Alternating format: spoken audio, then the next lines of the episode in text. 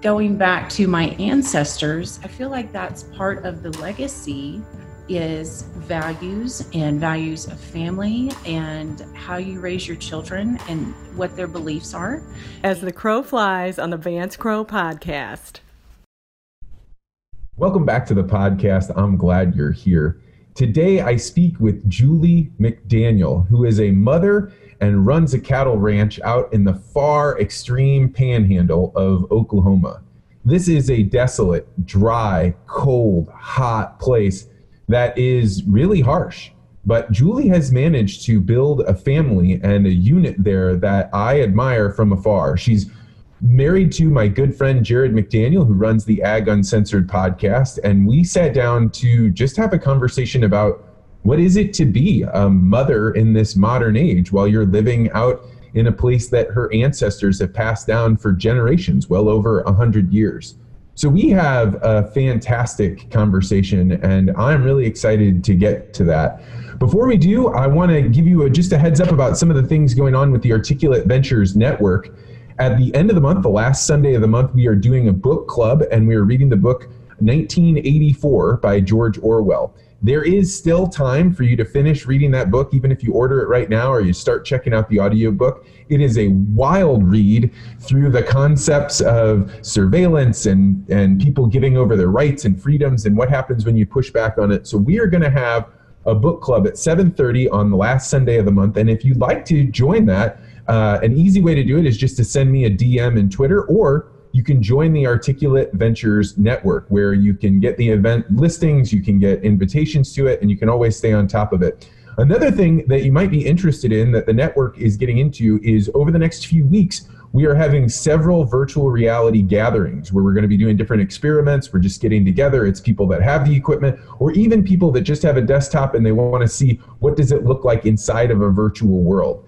So if you're interested in these types of exploration, not only of technology, but in ways to communicate with other people and how to interact in ways that we don't really have structures for, the way to do it, then I would recommend joining the Articulate Ventures Network. If you're a type of person that's interested in this stuff, you will love all the people that you'll meet, the classes that you'll get to take that'll teach you everything from how to be- have better conversations to how to upload videos to YouTube.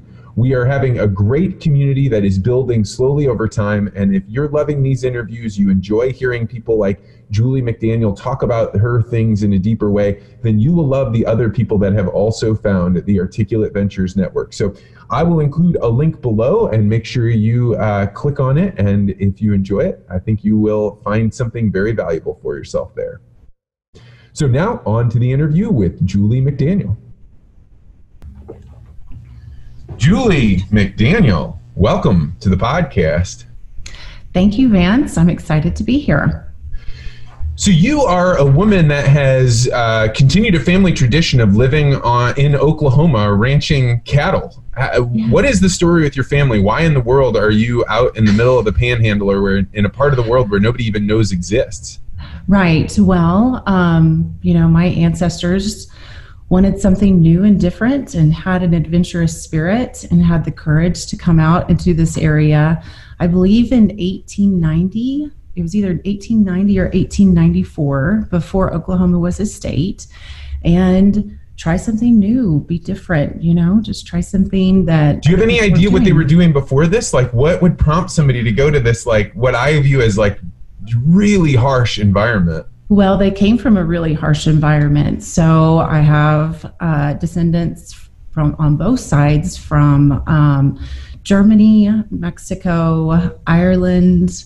Um, they came from areas where they were being oppressed and um, they wanted freedom to do their own thing and to at least just have the freedom to try to be successful um, and and uh, not be oppressed. So they came out and they had lots of hard work and dedication to make it work. So so just to set the scene, like I know you through Twitter, and you're married to a good friend of mine, but you have some element about who you are and what you do that I find to be something that's magnetic. And my wife is about to have our first child, and I know that you are a mother of many children. You're a part of a blended family. You've had children, yes. and I I see the way that you raise their kids and I see it's something different. And and I so I just kind of wanted to bring you on and talk about what is it to be a woman living on the high drop dry plains of New Mexico, raising kids mm-hmm. and and living out a, a life where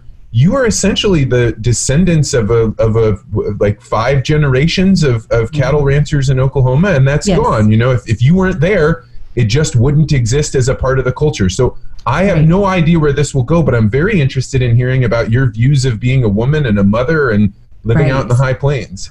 Well, first of all, being a mother is hands down the most awesome, amazing experience of all time, period. And um, I feel very fortunate to be able to be a mother. I know a lot of people struggle uh, to become a mother, and so I have a lot of sympathy in that area. But being becoming a mother is amazing. Um, I'll never forget whenever I had my my first when I saw him, man, something just clicked inside of me, and and I knew that I was exactly where I was supposed to be, is being a mama. Um, How old were you? I was 25. 25 was my first, and um, it just was. I can't explain it. I, I always say that he saved my life, and I mean that in a way that.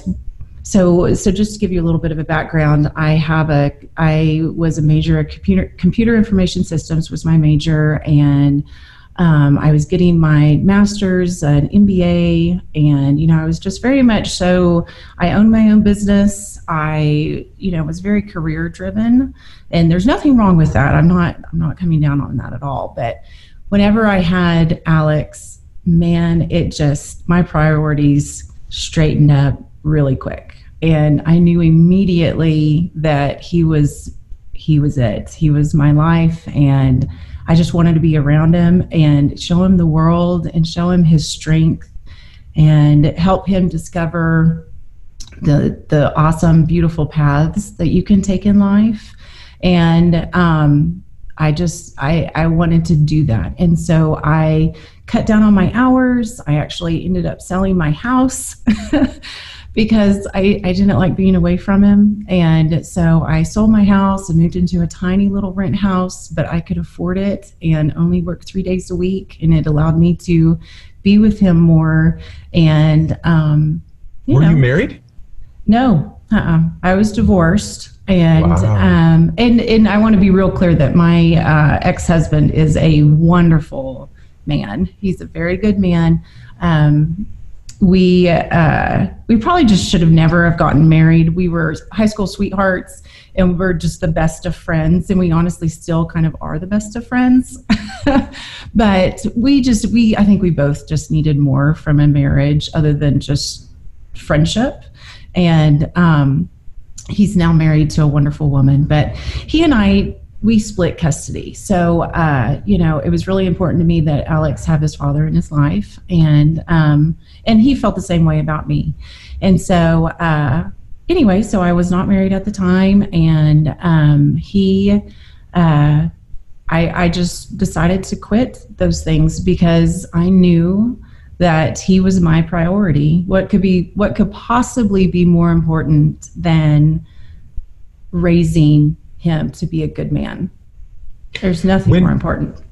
When I thought about doing this interview, I have to say that I've had more uh, hesitation about bringing up the fact that I see you first and foremost as a mother, not because I think that's wrong, but because in our culture, there's definitely like um, a polarity around implying that women have to or that that's some something that they must do.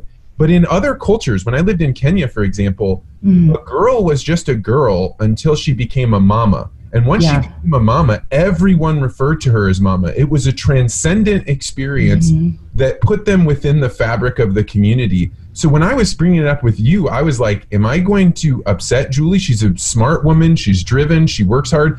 Is Right. is calling her a mother first going to be insulting? Absolutely not. No, I wear that badge of honor. Absolutely. Why do you think in culture it is that way? Why do I feel that way? Do you think? I don't know. And you know, I see that a lot too. Um, it's almost like our culture has stopped putting worth on it, on being a stay-at-home mom. I've I've got that. Uh, you know, Julie, why would you ever give up your own business? And it was a successful business, um, very successful. Um, why would you ever do that? To be at home, to just be a stay-at-home parent. Uh, this, the decision was incredibly simple to me because that's what I wanted to do. And so I would do it. And I would do what it took to make it work. Um, and luckily, I was raised by generations of of people, men and women, to think for myself and not necessarily what society tells me is right and wrong. Um, I feel like a lot of society, it's where they place value is your career and um, I have lots of friends who went down that path, and I was going down that path uh, also. And and again, I'm not coming down on career-driven people at all. I'm really not. But there is a biological clock there, and um, I know so many of my friends have really struggled with that. When they finally decided, hey, I want to have kids, maybe there were some more difficulties that perhaps if they were younger, they wouldn't have had those. Just, yeah, I mean, I feel I feel straight up lied to. I mean, like, uh-huh. and it was entirely on me. I I had all of the data, all of the information, all of the cultural emphasis, and I had, but I feel like I was convinced by society that um, this clock was really not that important, and if you decided you wanted to be a parent, that was just kind of a part of things. But once we made the decision that this was like going to be a fundamental component of us being married and of us actually being human beings by having mm-hmm. this child, then once we'd made that decision, now we had to walk over hot mm-hmm. effing coals. Yes. And uh-huh. I, I, so to hear you describing this and having that knowledge early, I just I, I I want to without overstepping my bounds tell yeah. other people that this is important. yeah, well I I do try to tell people that it's important and I and I just try to encourage that um in my opinion, uh, there is no, there is nothing more important. I don't care what you do for a living. Uh, there is nothing more important than our children and our future and their belief system um, and raising them the way that you feel like they need to be raised. Uh, I had wonderful babysitters with Alex when you know I wasn't married, and they were they were sweet and wonderful, but they didn't necessarily share the same value system that I that I do. Um, and that's nothing against them. We were friends, but they were spending more time with my kid than I was. And so he was picking up their value system rather than mine. And going back to my ancestors, I feel like that's part of the legacy is values and values of family and how you raise your children and what their beliefs are. And that's you know my my grandparents and and their parents that was passed on generation upon generation upon generation of just your beliefs and the way that you see the world and i wanted to pass that on i don't want a, another person passing their belief system onto my child that's my job do you think that I mean, like, so in the one context of being in an Oklahoma cattle ranch where you're kind of far mm-hmm. away from the rest of the world, right it, it it it seems like time would move at a slower pace and that and that right. oftentimes in the city people feel like well we had the values of our ancestors but those don't really apply here and now and in this context. Right, right. what do you think? Is, do your values apply because you're living in a slower place or are those people forgetting the values that their ancestors had? I think they're forgetting them. I think you can look around in society and see how losing touch with where you came from, what those value systems are, uh, what those belief systems are. I, I feel like that's part of why our society is breaking. And when you don't have that basic anchor in your life to go back to, um, and, and, just to center you, um, I, I, think it's really easy to get lost. And I feel like our society is lost in a lot of ways. Um, there's good things that are coming in society, but I just feel like they they really have have lost those general beliefs. And, and, instead of going back to what their where their ancestors came from and what those belief systems are they're looking at outside sources and those people are lost too. So it, it, you know it's the blind leading the blind. And i feel incredibly fortunate incredibly fortunate to live on a ranch where um, you know, yeah, the same values. You so, so like when we are working cattle, for example, Jared and I try to talk about perhaps maybe the way that our ancestors worked cattle or the way that they they ran them or gathered them or maybe some of the difficulties that they had to work around. And um, my kids get it. They can see it. They're doing they are doing the exact same thing. Now there might be some different technology involved or something like that but the basic core um, you know the condition of the animal the grass uh, you know are they eating enough? Is it okay? Is it nutritious? They our ancestors were doing the exact same thing. And um, i love that they have that basic connection because they can always go back to it. Even if they choose to go off and live in a city that's fine. But they will still always have that anchor and that that general core that they were brought up on to to fall back on yeah, there's something about the if you work in ag, you have to be more in tune with what is going on with nature. Like, yeah. for example, when I listen to the weather, it's like, am I going to wear sandals and shorts yeah. or am I going to wear jeans? Not does this have an impact on my life? Like, you know, like, right. but with with yours, like, the, it's not just the day to day weather that matters on and off. It's the overall seasons and where are you heading into and where are you coming out of. Right. That seems to me to be like something you have to cover over in values because otherwise, I, I don't know. There's something interesting about that raising a kid in that environment. Yeah, I think, and I think they appreciate life more. I think they, I think they see the uh, how delicate it can be. Um, and you know this. We've we talked about this the other day, but um, you know, we were in a horrible drought and we got some much needed rain, which was amazing. And praise God. I mean, it was awesome. Um, but we went, my son and I went and were checking the cattle and we found a dead one. And then four hours later, we found another dead one. So what happened was that amazing rain, beautiful rain, which we're still very grateful for, had sprouted some seeds and had uh, you know, a toxic plant was growing somewhere in this field and in this pasture. And so we immediately called our kids, especially our older kids, and explained the situation. And we gathered them and moved them that day. And we just had to do it. And it was a very long, very trying. Well, explain to people that don't have cattle. When you're saying we went out and moved them, it's not like you went out and moved a bunch of puppies no. you went out and moved a bunch of like animals that are like, we're going to do whatever you say. You're talking about right. thousand pound beasts that yes. if they decide to harm you or yeah. your children, they can yeah. do it. Absolutely. They absolutely can do it. And you have to show strength. You have to show strength. You cannot, I'm not saying be mean, but you have to show strength that you will not overpower me. You do not scare me. And, um, and I think that, my kids seeing me in that situation uh, gives them strength. Like, well, gosh, if mom can do that, you know, I can do this. And uh, I like to present myself in strong situations. I try very hard to show my kids strength and to help them to discover their strength.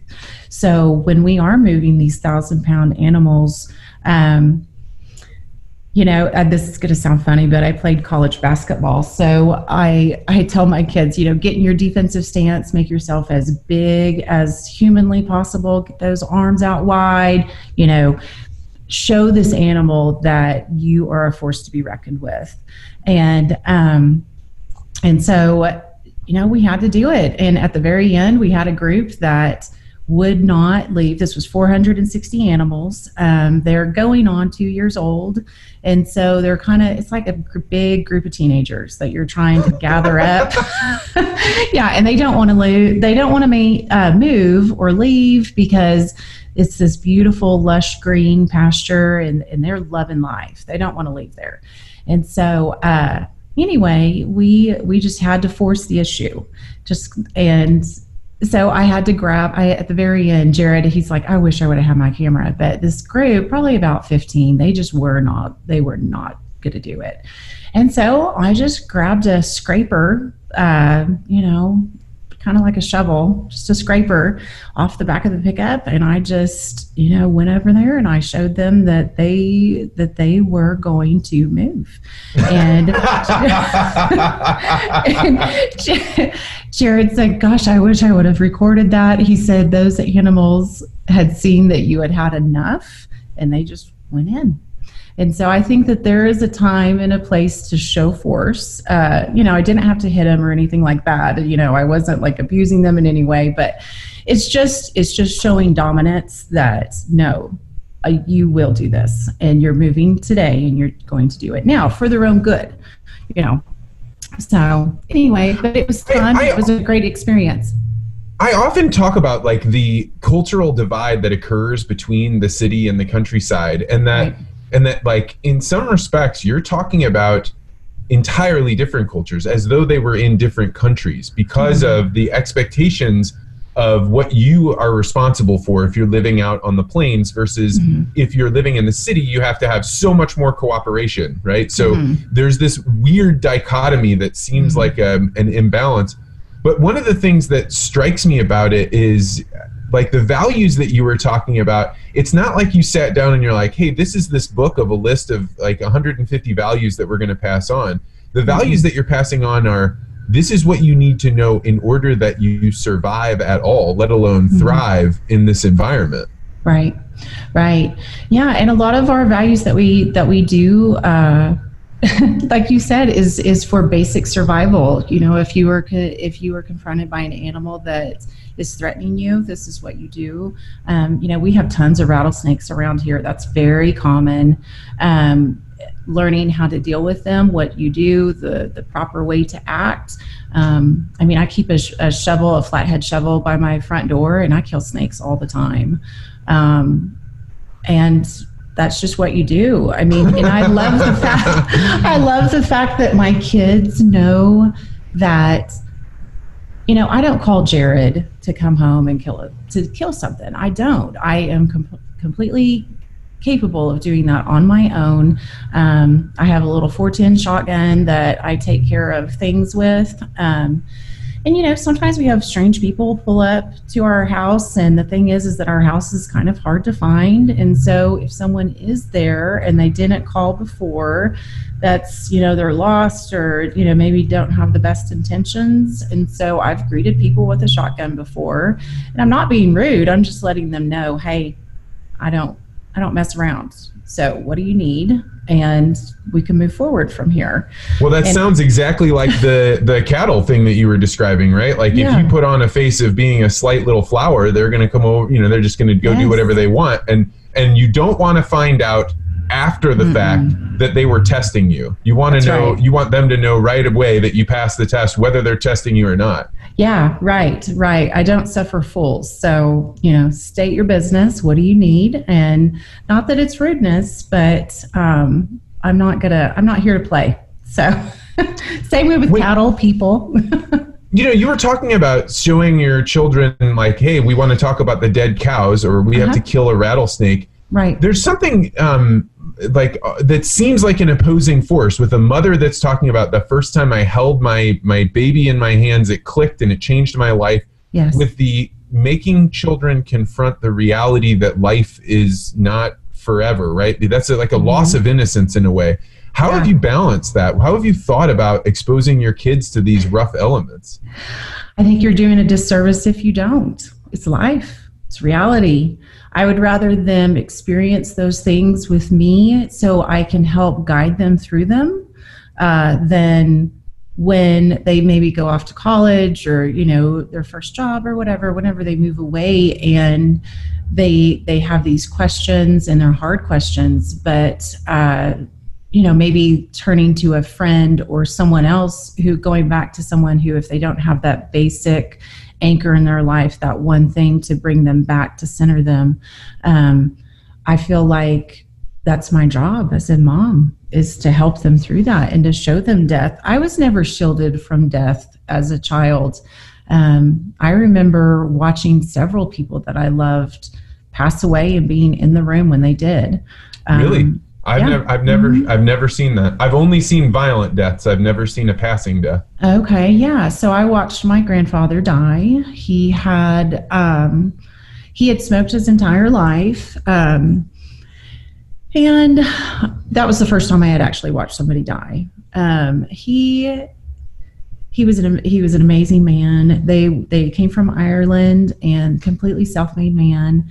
Um, he went on a first cattle drive. Him and I think his 11 year old brother uh, moved cattle like several miles and his dad just sent him off and i think his dad or he was nine and maybe his brother was 10 or 11 and they were moving like 200 head of cattle you know just crazy things but he just he lived his life he did it his own way and um, you know he rolled his own cigarettes and i i helped I won't forget, like he would be rolling them and he would, you know, he showed me how to do it and all of that. And he ended up dying of lung cancer. I know, I know, but you know, he lived his but life on some his level, way. Like, yeah, on some yeah. level, that was like the color that makes him who he is, right? If yes. you take it, the every blanket you have and you say i don't want any stains in these blankets then you take yeah. away all the incidences around all the cool character from it and so you know, I just was never shielded from it. And I also wasn't taught that it was a bad thing. I mean, honestly,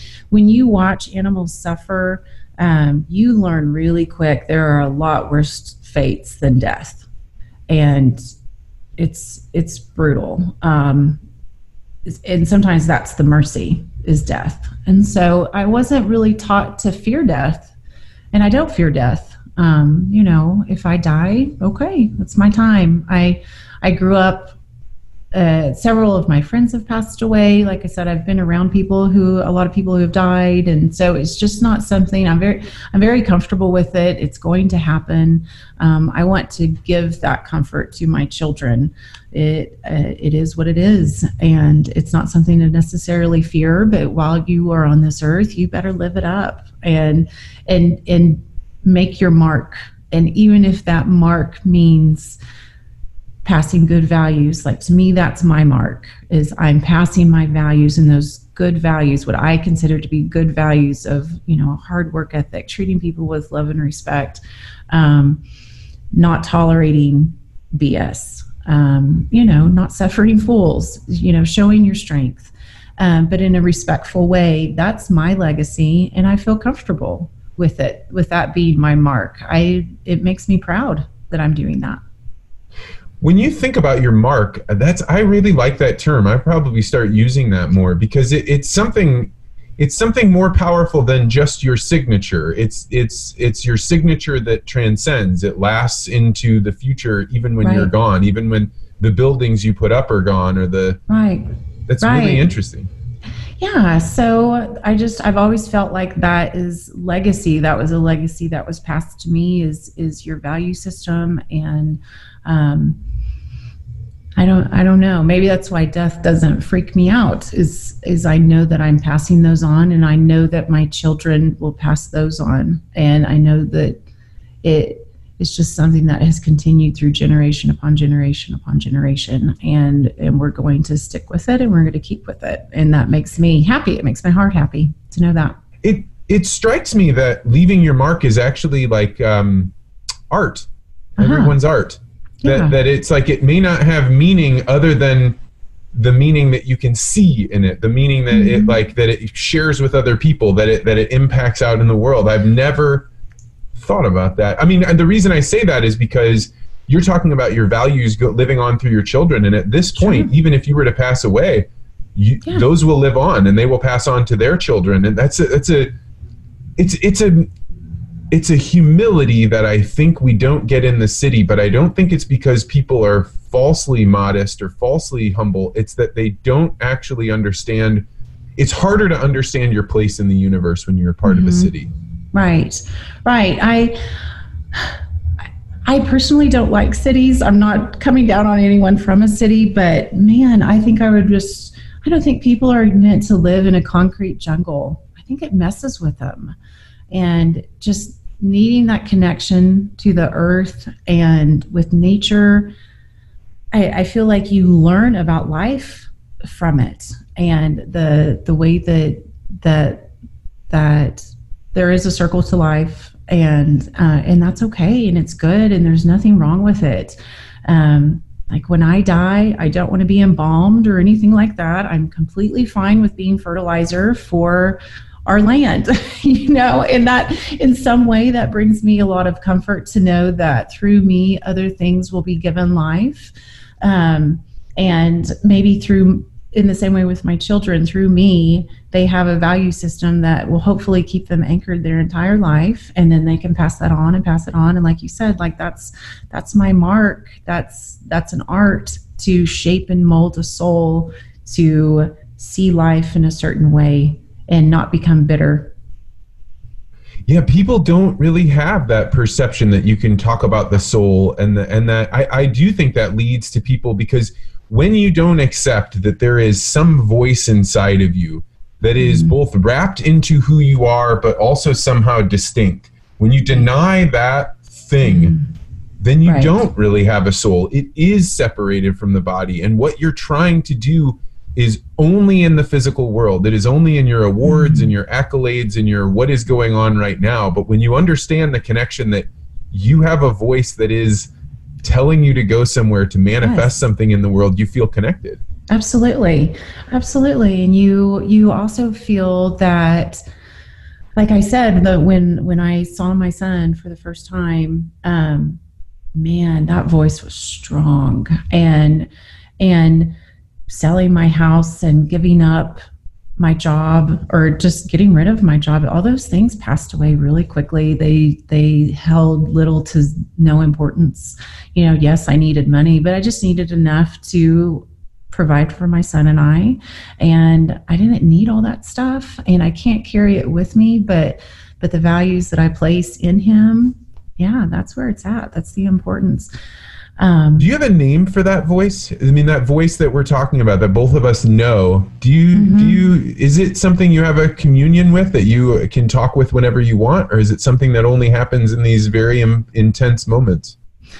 I feel like, well, my soul or my spirit, and then of course I I have Christian values, so of course God, and um and also I I'm going to get kind of some people might think this is weird, but I do feel like there is something guiding me in either ancestors or you know a spirit something that helps guide your way in life.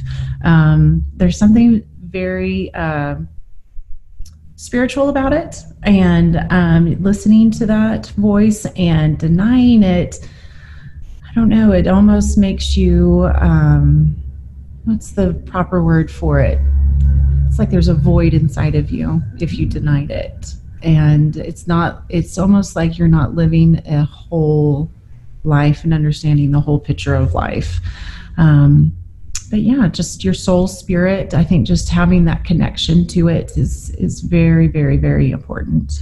You, you mentioned the circle of life and then the whole life. And it, it's funny. I, I, so when my wife and I decided we were going to get pregnant, we had a long road to to get down to be able to make it happen. But the whole time, I just kind of had like um like a, okay, well, I'm just going to keep going. I'm just going to keep going. I'm going to keep going. I wasn't really thinking about what I was doing or that there was right. a human life at stake or it, it wasn't really like that when we were in the middle of it.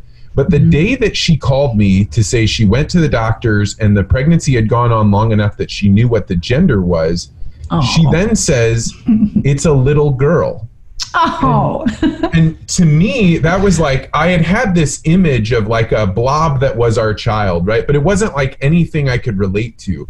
Right. But when you all of a sudden defined it has feminine energy as opposed to masculine energy, it would be a girl right. as opposed to a boy. Now all of a sudden, its realness snapped into place and I had a picture in my mind of a symbol I had maybe only seen once in my life, but it suddenly, uh-huh. and it was the snake eating its tail. The, uh-huh. the Ouroboros, the yes, the, uh-huh. the beginning and the end, the alpha. Right. You, and I'm saying this, and you immediately agree, yeah. right? Like yeah. that was one of those things that I didn't expect. That when we knew the child was coming, it came into existence, and so much about the world that was right in front of me became yeah. unveiled So Yes. as you're talking about these experiences, I relate to it, but like almost from behind a screen. Like I haven't Right. gotten there yet, but you make me very Oh. excited about it. Yeah, just wait until you meet her. It's going to be amazing. It, you you will love it. What should Oh. somebody that has been like me, has been a masculine guy hanging out with a Mhm. lot of guys? I love women, but what should I know about raising a woman? um, I think. Well, you should know that my dad, um, he raised me and honestly all of us kids to be strong, and my mom too. Like I said, we've a generation upon a generation of very very strong people and incredible willpower. Um, I think I think raising a woman, um, I think showing her her strength. It's almost I think sometimes there's a stereotype that men, you know, get to be like masculine, strong, and you know all of that, and maybe there's a stereotype that women shouldn't be that, and so I think perhaps the that's why society rejects it and almost goes overboard the other way, where a woman has to. Uh, it's where you come across women who are. It's almost like they are a rebellious teenager towards those feminist ideas. I think just teaching a woman or a, your daughter to to have those soft touches, but man, love is strength. And I think women in particular have um, a real ability to love and a natural ability to love. And um, so much strength can come from that. And that is in no way a weakness at all. Um, and Tell me more about that. You're saying something to me that I understand on like a literature level, but I don't think I really Mm-hmm. get what you're saying. Right. The um the idea of loving someone. So, for example, uh and I'm going to reference my son because again, I feel like he saved me in so many ways. Um just that unconditional love that will never end ever, no matter what. And that takes incredible strength incredible strength whenever you are confronted with something that um, you don't like. It's so easy to say, I'm done with this. I don't want to mess with this. Um, but I think learning to love through that, even if you're super angry at the person or or wanting to reject them, just having that deep seated love that is that is never ending and it drives you. So your actions come from a place of love. That is your motivation. And i feel like whenever you start to adapt or adopt those the that way of life it changes your entire outlook um, whenever you say okay love is my vote my motivator not necessarily revenge or not the revenge is a good motivator although some people it does motivate. Um, not revenge or power or money or fame. You know my motivator is love. So what do you do with that? It changes everything. It changes the way you see the world. It changes the way you you conduct yourself in your in you your business and um, the way you raise your children you know just changes everything. So my son showed me that. You you uh you have a marriage with a very good friend of mine, so I have like a Yeah. weird view into it. But one of the things that I've observed about you that really resonates with me is that you are a worthy adversary for your husband. And I don't mean that in terms of like you get to get him, but like Yeah. you are every bit as strong in the ways that he is not. And the and the I, I don't know how to describe that, but maybe you can describe it better. Like Well, I think I think showing love, going back to that loving spirit, is um, is challenging people. You know, calling them out when they need to be called out. You know, is loving someone uh, enabling them to do something that is harmful to them or hurts them in some way? I don't think so. So, um, or maybe allowing someone to uh, to talk a certain way or, or you know go present something in a way that you don't agree with that maybe just in silent on just for the sake of getting along. I personally don't think that that helps that person grow to be better. Um, and so and i was raised that way too. So i i do challenge him. My mom challenges my dad all the time. My grandmother challenged my grandfather. Um, I just I think I'm surrounded by women that do challenge, but do it in a respectful way, not in a mean way, but in a way like, hey, you know, maybe you should rethink that, or here's a different perspective. Um, and I think that Jared loves and respects that. I think that's a good thing. Um, and if he didn't, then he wouldn't have married me because that's the way that it was from the very beginning. yeah, I think maybe that's another weird thing. So the other day, last night, I saw this weird graph that showed how people were introduced to one another. So, like, where did uh-huh. couples meet? And right. it used to be, you know, a blind date. Did your parents set it up? Did you meet at work? Did you meet at a right. club that you go to? And so you have these lines, and they start declining over time. That that's uh-huh. not how people meet. That instead, it's now people met online, and that line went way up. That that's how right. many people did it.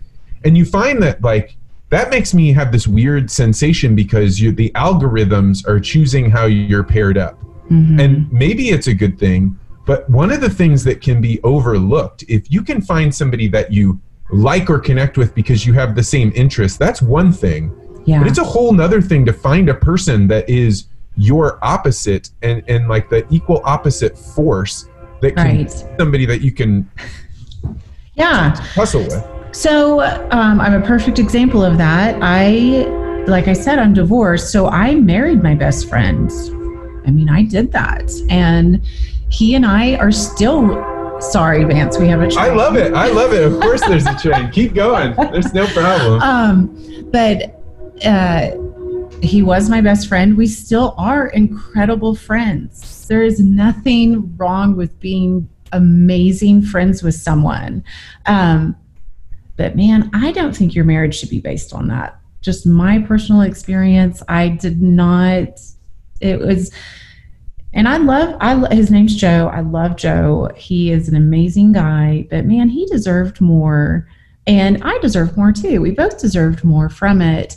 And you know, having someone who challenges you, who inspires you, who brings that passion up in you, uh, something that that just oh, it's like a, fre- a fresh breath of air, you know, just someone you need someone who who does that for you. And Joe is a great guy, and I think he would say the same about me, but it wasn't necessarily that way. He was very comforting and a wonderful friend, but like you said, the algorithms basing, you know, pairing people up, I think they would have paired Joe and I up repeatedly and that doesn't always mean that that's the way that that's going to work out well um, i need someone who challenges me um, and as you know jared he he does that he challenges everybody but I, I, like the the tension is what creates like the the symbol of the yin and the yang sign has a lot of meaning to me and i'm sure yes. there are other ways that you could construct it but like you know the way that my own life has churn is because mm-hmm. my wife will not let me stand still and it's not in terms of she wants me to go make more money or have a better house like none of that it's like yeah. she sees something in me and if i'm not living up to it she yeah. can't fake the fact that she doesn't see it and so you're like oh no i've got to get better yes yes and your best friend w- will help you on that path but never like the full mm-hmm. tension of a partner absolutely not no because that best friend to me it's a it's a comforting thing um, but maybe doesn't just push you and push you and push you. Um, Jared definitely pushes me, and I push him um, to think differently, or or to you know maybe consider things in a different way. Um, but if it's if it's coming from a place of love. Uh, you know, and I do have to remind Jared of that sometimes that you know, this is coming from a place of love.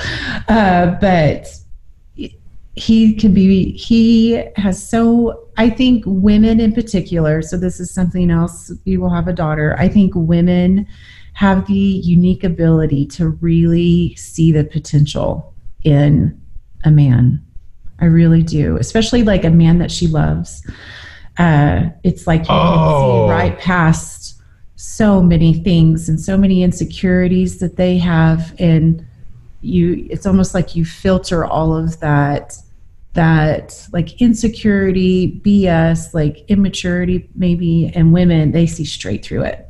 And, um, and you are I, describing actually my, my, why, it's a weird thing to say, but it's, um, when I think of having a daughter, right, that I had this Uh-huh. like transcendent, the angels have come out, the Ouroboros has been split in half, and you can see the male and feminine energy.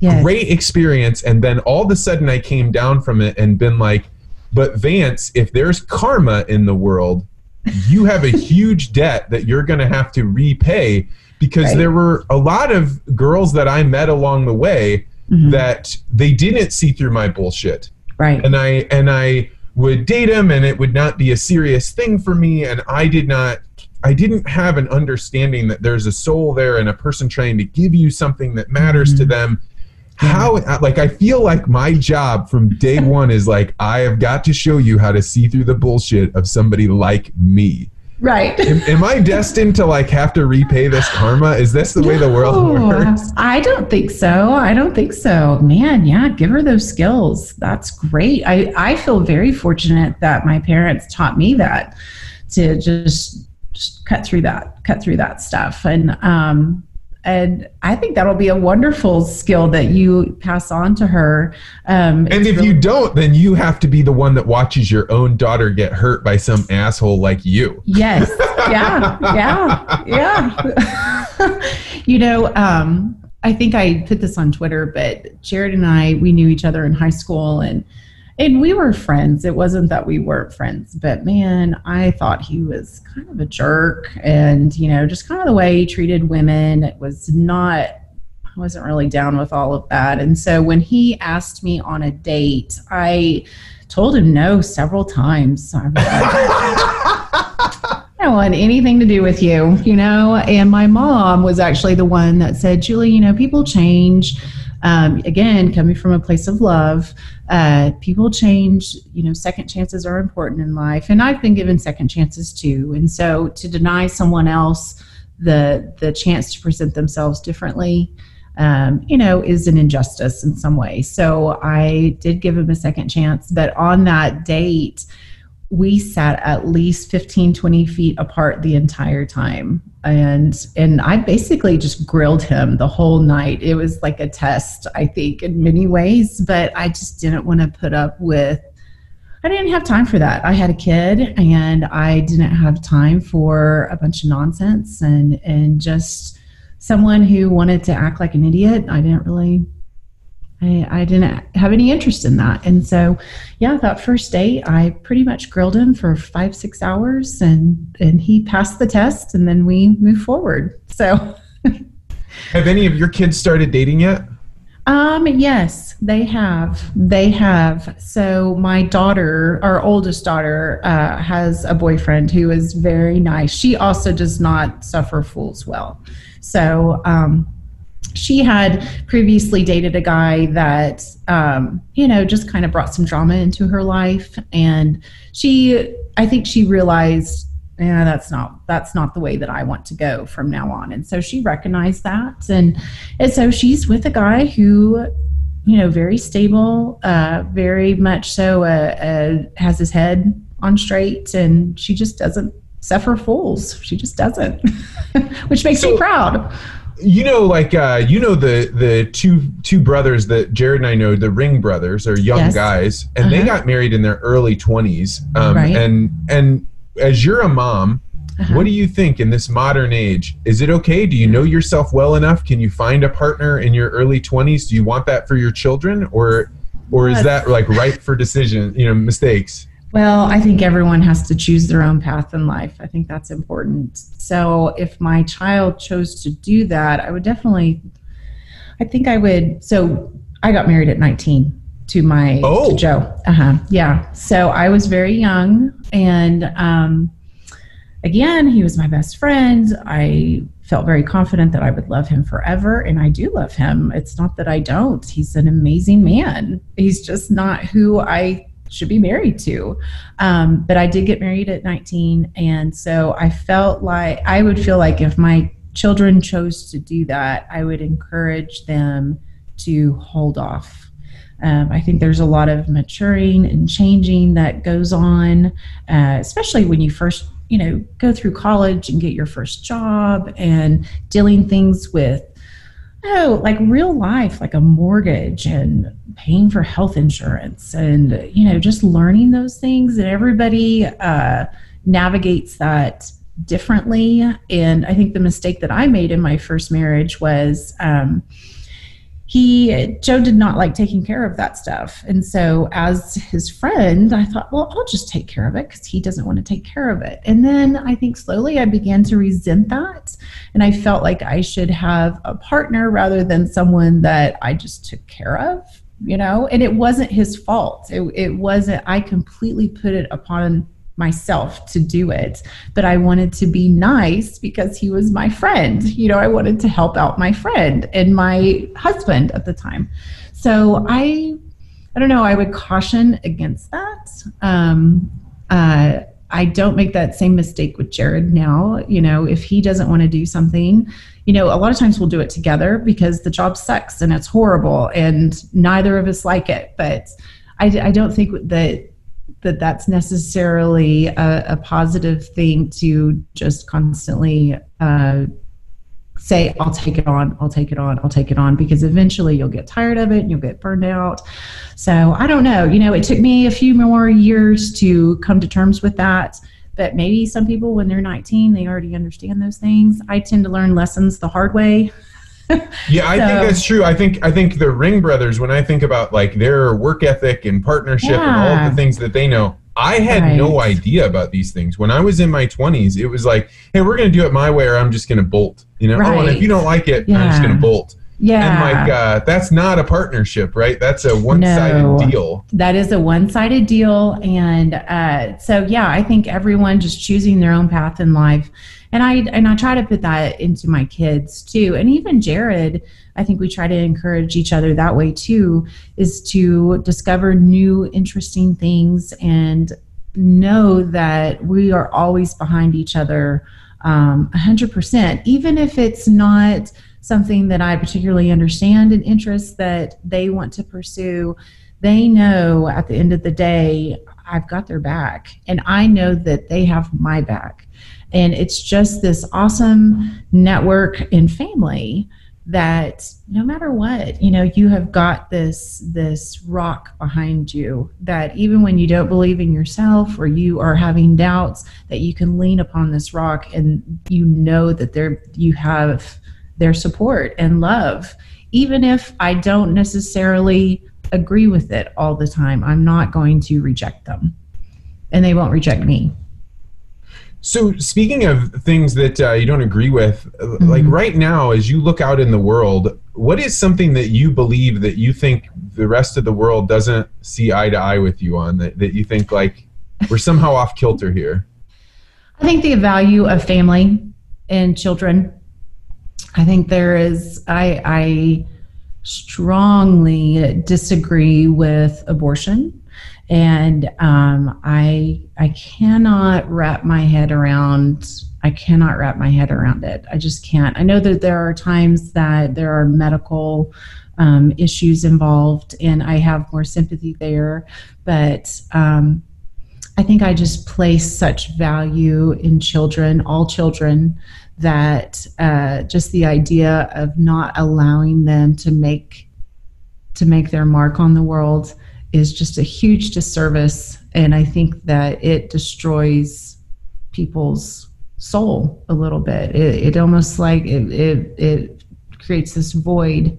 Taking that from someone is just a, it's huge. It's huge when when I was younger, I, I fortunately was never in this position, but mm-hmm. I don't know that I would have had the foresight or the understanding. I mean, I was so disconnected from the voice that I talk about being wrapped inside mm-hmm. of me that yeah. I would have said, if there's some voice that told me not to do it, it's because it's the old, antiquated way of looking at it. And I right. wouldn't have realized whether it's right or wrong in the fabric of society, I would never have known that I was giving away a piece of my soul. And I, mm-hmm. I think that that's one of the challenges is you have people that are in a really tough spot mm-hmm. and they don't and they don't know what to do and the it wasn't until I was nearly 40 years old that I sure. realized how much I wanted a child. And so there's there's something there that I, I feel like our society, it's probably exactly what you started off by saying, like this information can only be passed on to you by your ancestors because Mhm. society's answer is going to be something different than the tradition of old of, of that we've learned over time And society's answer is constantly also changing. And so, uh, you know, the right answer may have been something, you know, different 20 years ago than it is today. And so there is no legacy to pass on. It is constantly changing with the way that people view the world, or it, it's it's constantly evolving and not always in a good way. Um, so I I don't know. I think people sell a little piece of their soul off in a lot of ways, you know, maybe making compromises with things that they don't believe in. And I, I recognize that I am incredibly blessed to be able to even say that. I know a lot of people, maybe with the job that they have or just the circumstances that they're in, don't feel free to speak their mind. And, um, luckily i have always spoke my mind and i've had the freedom to do so. And i have i'm not not going to do it. I, I feel like if i if i ever stopped doing that i would lose a piece of myself. And i'm not willing to do that. And so but i'm willing to forego you know maybe having a big career or you know uh, just different different things. I'm willing to sacrifice those things to keep my compass to keep me going in the direction that i feel like i need to be going. Well, I can tell you with 100% certainty that I would not be sitting in this chair had I not spoken with your husband. And he basically told me if your goal is uh, to be able to be free to speak to other people, then you can't be paid by one corporation for your opinion because That's they right. are rightly in charge of, of what you say publicly. And so if you don't want them to be in charge of it, you have to give up the money. And it was, I remember where I was walking, I'll never forget it because that was when I was confronted with a reality that I always knew, but, Mm. but wasn't willing to face. And he made me face it. And I think that that's the thing that allows people to get to the place where their voice tells them they need to be. Yeah, absolutely. And then having the courage to follow that voice and having a partner to encourage to, to follow that voice too. You know, I know people who have that voice and maybe their spouse is a little more apprehensive about it. You know, just having the courage, and rightfully so. I, I'm not even coming down on the spouse about that, but, you know, just having the courage and the faith to move forward and to do to do it to follow it uh, and to me you you will never regret it never um, it's it's an amazing thing to be able to be free and to be not have not allow someone to have their thumb on you um, I've never liked that. I, I I'd never want to be in that position to where someone has control over me. Um, I just I think I'd rather die, honestly. I think those are powerful words, and I believe you in that. When when you think about home, right? I, mm-hmm. well, I maybe my, one of the challenges. So the other day, I was talking with some people I'm really close with, and I was pointing out that if things start to get really bad in the cities, it might be a good idea to leave, right? Right. But it was mm-hmm. pointed out to me by my mentor that's only true if the place you're leaving isn't your home. If Right. it's your home, then leaving it is something you should take very, very seriously. It's not to say you should never leave your home, Right. but that you you stay and you you fight for your home and you get involved before the battle becomes becomes physical. uh-huh. When you think about home, what is Mhm. that for you? What do you want your children to feel and to know about the home that you and Jared are creating? hmm Um, well, when I think about home, I think about no man's land. you know where we live. It's uh, it's a bit desolate, and um, you know maybe isn't for everyone, but You're being very uh, like modest there. When you say desolate, it's Jared sends videos. You can look in all directions and see nothing but horizon in every Right. direction, and it's dry, dusty, Yeah. hot, fields or cold for that matter. sometimes. Yeah, yeah. But you know, I love that. Like it speaks to me. It really does. Um, and I find a lot of beauty in it. I know that that's strange, but I feel very much so a real connection to this area. Um, the harshness of it, I love it. I think it's amazing. I think it creates strong people. You have to be strong to be here, and you have to um, sh- find your strength. And you have to find that strength from a young age. And i think that's one of the most important things that a parent can show their child is where their strength is. And so this area it's really easy to do that in um, because it is harsh. And so i think it molds and shapes amazing people and creative people because you learn to see beauty in things like a desolate you know windblown uh, uh, area, but being able to see for miles, man, it just speaks to my heart. And it brings me a very real sense of peace to see those things. And um, I would absolutely fight for this area. And uh, you know, no one else probably even likes it, and that's okay. It's it's my little corner. um, but I also recognize that just like my ancestors that had to leave, you know, Ireland and Germany and Mexico and to go off and, and search for something else, again, your home you carry with you. Um, even though I have a real connection to this to this earth and the land and and this area, um, if we move somewhere else, I would still carry that those things with me, and the things that No Man's Land has taught me, I would carry that. It would very much so be a place in my heart, and would be forever. And I would try to pass that along to my children, and hopefully their children's children.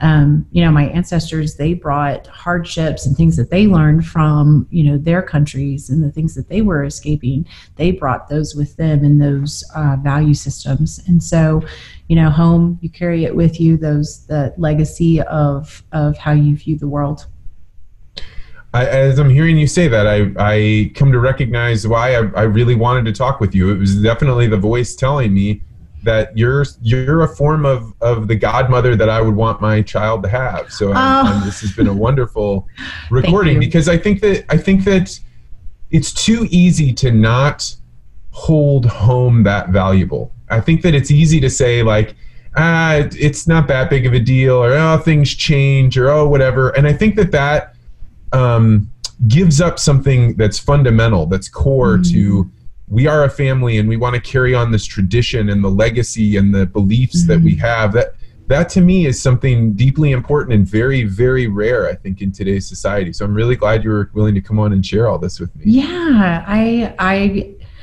i wish that more people held that dear um you know uh that family unit and that core that's going to be with you forever. And to me and I t- and I tell Jared this sometimes you know when you're on your deathbed and, or you're you know you're thinking about your life when you're older you know whether or not you raise that amazing corn crop that time that's really not what you're going to th- be thinking about. You're going to be thinking about your children and their legacy and how their life is and you know whether or not you did a good job. And he is he's an amazing father and i love him to pieces as anybody you know knows from twitter. Um, but uh, that, those are your values that's what's important and that's what you're going to be thinking about. You're not going to think thinking about well i got that one cool promotion that one time and they all said i did a good job no one cares you know i know that sounds harsh but no, No, damn right. That's damn right. They don't even care if you were CEO. Once that part of the conversation's over, they don't care. Yeah, no one no one cares. That's not a legacy. It's not a legacy. That family unit, I feel like our society needs to get back to that. And I don't care if that family unit is um it, it really doesn't matter uh, if you are, you know, a gay couple or even, you know, interracial. I don't care about all of that. I care about like how you guys are interconnecting with each other. Are you each other's support system? Are you challenging each other to become better? Um, Are you forging together two different traditions so that something bigger can tr- can can, Yeah. can come together? Like Right. And are you building something good? Are you making the world a better place? And um, like what are you doing with your life and and challenging each other i think that those are so important and i think it's so easy to to just kind of like oh well home is a stressful place and well yeah it's stressful it's the most important job you have yeah it's going to be stressful.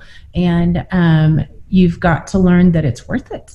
It's worth it. And that's where you pour your time and energy and heart into. That's what it needs to be poured into not necessarily making sure a corporation makes millions of dollars because they don't care. They don't care about you.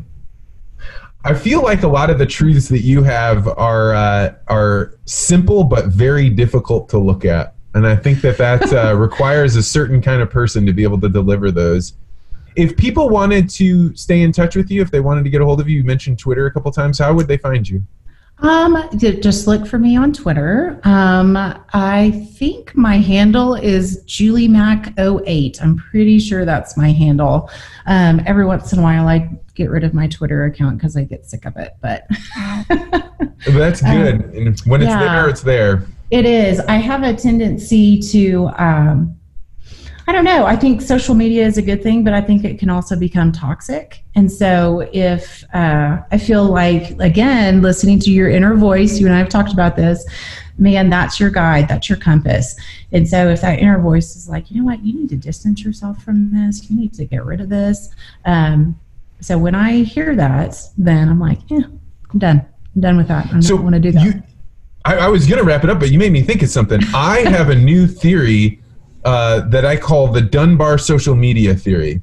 Okay. So the the Dunbar number is the number of connections that you can keep track of in a given community. So how many people can you know like oh they're in a breakup and oh this is what's going on with that guy and this is right. he, his wife's getting sick and her dad you know just lost right. his job so I think that once you get over the Dunbar number, they say it's about 300 people you could add or subtract depending on who you are, how many social relationships you can track uh-huh. that once you get over that number and the number of people that you see on social media, mm. you inherently view so much of what they're saying as noise that you mm. let in voices and you care about things that you don't actually care about and you couldn't understand the context of. So it inherently right. overwhelms you. Right, right. Yeah. And that's, and it's unhealthy too, because if you are on social media and you're worrying about, like you said, like these, these things that are silly or affect you in no way or you would have no way of even helping that person particularly with through those issues or what you said really wouldn't even matter to that person. Um, what are you sacrificing in your real life? And maybe in real life you would have a friend or even just an acquaintance that you really could help. Um, you know are you where are you putting your love and energy? Would it be better focused in a different place? Um, I, I tend to think that social media is great, um, but I, I also think that personal interaction with someone, even just like at a grocery store, just to check out, uh, you know, just gathering that that taking the five minutes to maybe just ask someone how their day is and then just be genuinely interested and really talk to them i think that that can make a real difference. Well Julie McDaniel, this has been a great pleasure, and I love, love, love not only the sound of your voice, but what you say. And so oh, I will definitely you. have you on if you'll come back on again. Absolutely. You bet. Anytime. Well, thanks for joining me. Yes. Well, that's going to do it for this week's interview with mother and cattle rancher Julie McDaniel. I want to thank her so much for coming on. I really did not prepare her at all for the conversations that we were going to be having. And we were talking about the very fundamental core of life. What is it to be a mother? What is it to raise a child? How do you keep a daughter going on the upright path when you feel like you have some karma to repay? What a wonderful conversation.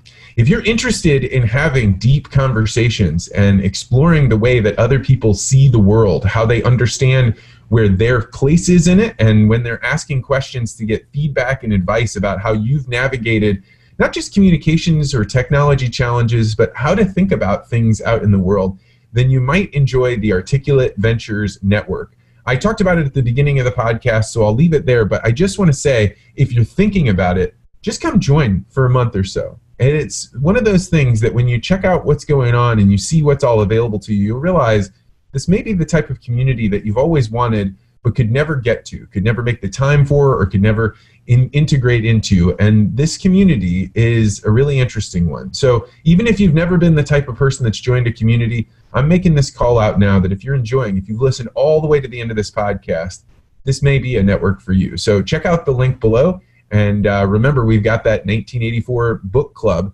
on uh, the last Sunday of the month at 7:30. And if you're interested, either join the network or send me a DM on Twitter. Thanks so much, and we'll be back next week with more interviews.